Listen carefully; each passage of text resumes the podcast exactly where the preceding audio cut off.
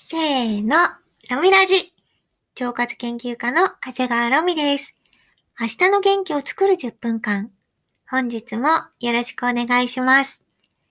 エンタメ系企業の会社員をしながら、腸活 YouTuber として情報発信をしたり、腸活検定や発行の通信講座のプロデュースをしたり、パラレルな働き方を目指して日々挑戦しています。私の人生の目標は、お腹から元気でポジティブな人を増やし、自由に自分らしく生きる人を応援することです。このラジオは、腸もみをしながら聞くことを推奨しています。腸もみのやり方については、長谷川ロミの YouTube や、このラジオの概要欄を見てみてください。それでは、腸もみタイム、スタートです。はい。始まりました。今回のテーマは、乾燥麹と生麹は何が違うのか。こちらについてお話をしていきたいと思います。なんかね、結構、お家で甘酒とか塩麹を作ってみましょうみたいなお話すると、よく言われる質問なんですよ。乾燥麹と生麹、どっち買った方がいいですかって。私個人的には、うん、どっちでもいいと思います。そう、どっちでもいいんだけど、そうだな、多分、買ってすぐ使うなら生麹、すぐ使わないなら乾燥麹をおすすめしてます。ちょっとね、その理由を詳しく説明していきますね。そもそもさ、生麹と乾燥麹って何が違うのか。ちょっとここを整理してみたいと思うんですよ。生麹は、うん、麹屋さんでお米に麹菌を繁殖させたまま、そのまま売ってるものです。そして、乾燥麹は、その生麹を日持ちするように乾燥させたもののことです。だから、何か材料とか作り方が根本から違うっていうわけじゃなくて、ほんと単純に日持ちしやすく加工したかどうか、それだけの違いなんですよ。だから、うーん、材料とか作り方が違うわけではないので、保存方法だけ気をつければ、まあそこまで味は変わらないかもしれません。うん。もちろん出来たてほやほやの生麹は酵素がね、やっぱ元気なので、比較的その発酵してくれやすいんですよね。だから、例えば甘酒とか作った場合は、うーん乾燥麹よりか、ほやほやの生麹の方が甘くなりやすいっていうのはあるかもしれない。まあね、でもこれも種類によるんだけどね。でも、これ、ちょっと古くなっちゃったら、むしろ私は乾燥麹の方が発酵しやすくて甘くなるような気がしてるんですよ。まあ、この辺は自分で作って比べてみてほしいけど、私はそんな風に感じてます。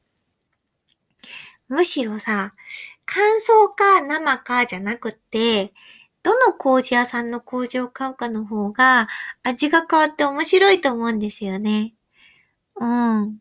麹屋さんのことをもやし屋さんって言ったりするんだけど、そう、生か乾燥かよりも、もやし屋さんの個性の方が味に影響があるような気がしてます。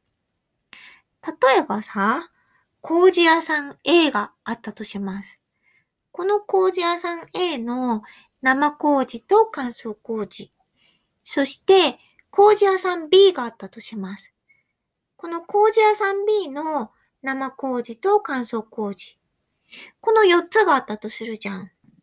そしたら、A の生と乾燥は味が似てて、B の生と乾燥も味が似ていると思うんですよ。まあ、作り方ほぼ一緒なので。だけど、A の生麹と B の生麹は、ちょっと味が違うんだよね、やっぱり。これがね、ちょっと面白いところ。お店によってやっぱ出来上がりの甘酒とか塩麹の味が変わると思うので、自分が好きなもやし屋さんを探してみるのもちょっと面白いかも。前回お話ししたんですが、菌はやっぱり乾燥に弱いから、うん、麹菌は乾燥させると死んじゃいます。でも、麹菌が持っている酵素はちゃんと働くので、死んでるか生きてるかはそんなに大きな問題ではないんだよね。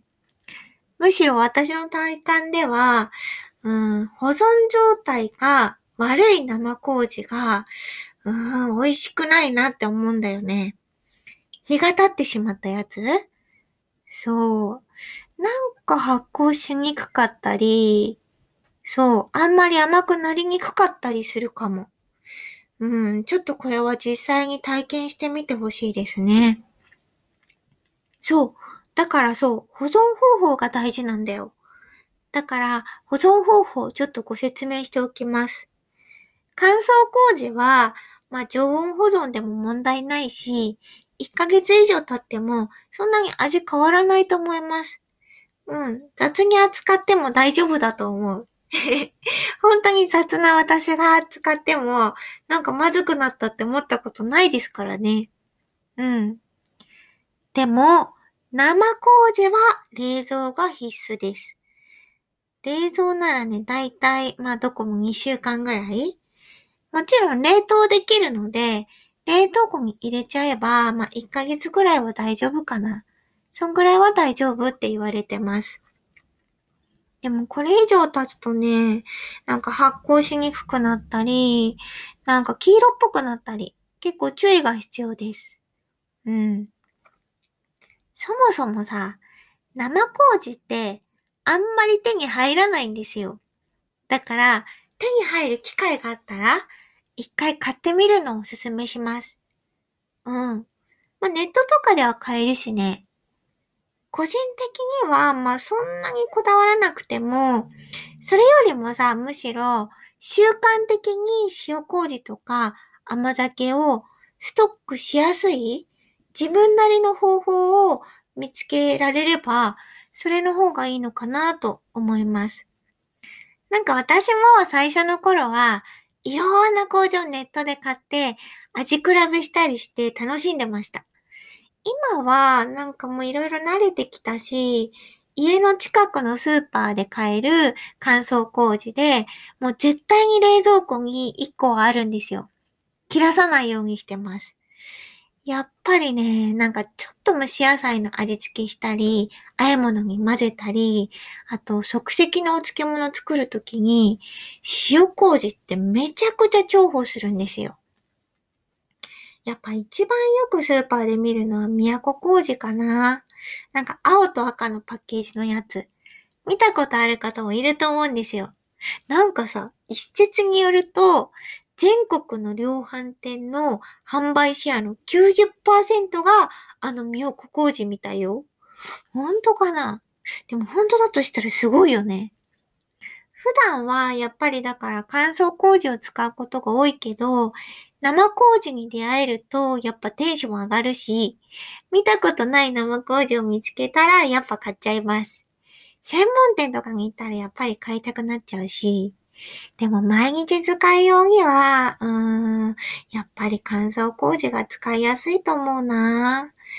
だって、うん、一人暮らしとかの人は特に、まあ、あとは生活習慣によりますよね。あ、そうそう、一個ちょっとおすすめしたい。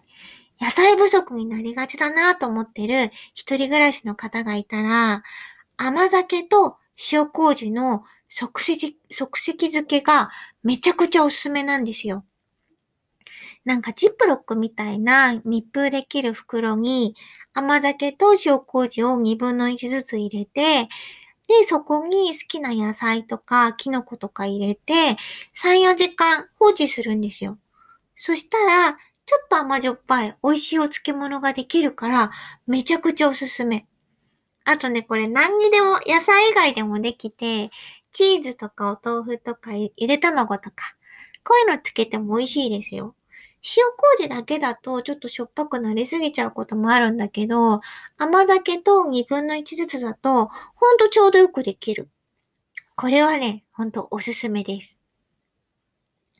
それでは、最後にお便りを募集したいと思います。ロミラジでは、随時お便りを募集しています。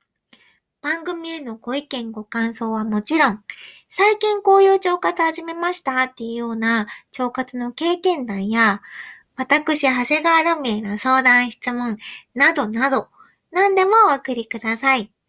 お便りの宛先は、メールアドレス、アルファベット小文字で、長谷川ロミ63、アットマーク、gmail.com です。お便りお待ちしています。それでは、明日もいいうんちが出て、いいことありますように。腸活研究家、長谷川ラミでした。またねー。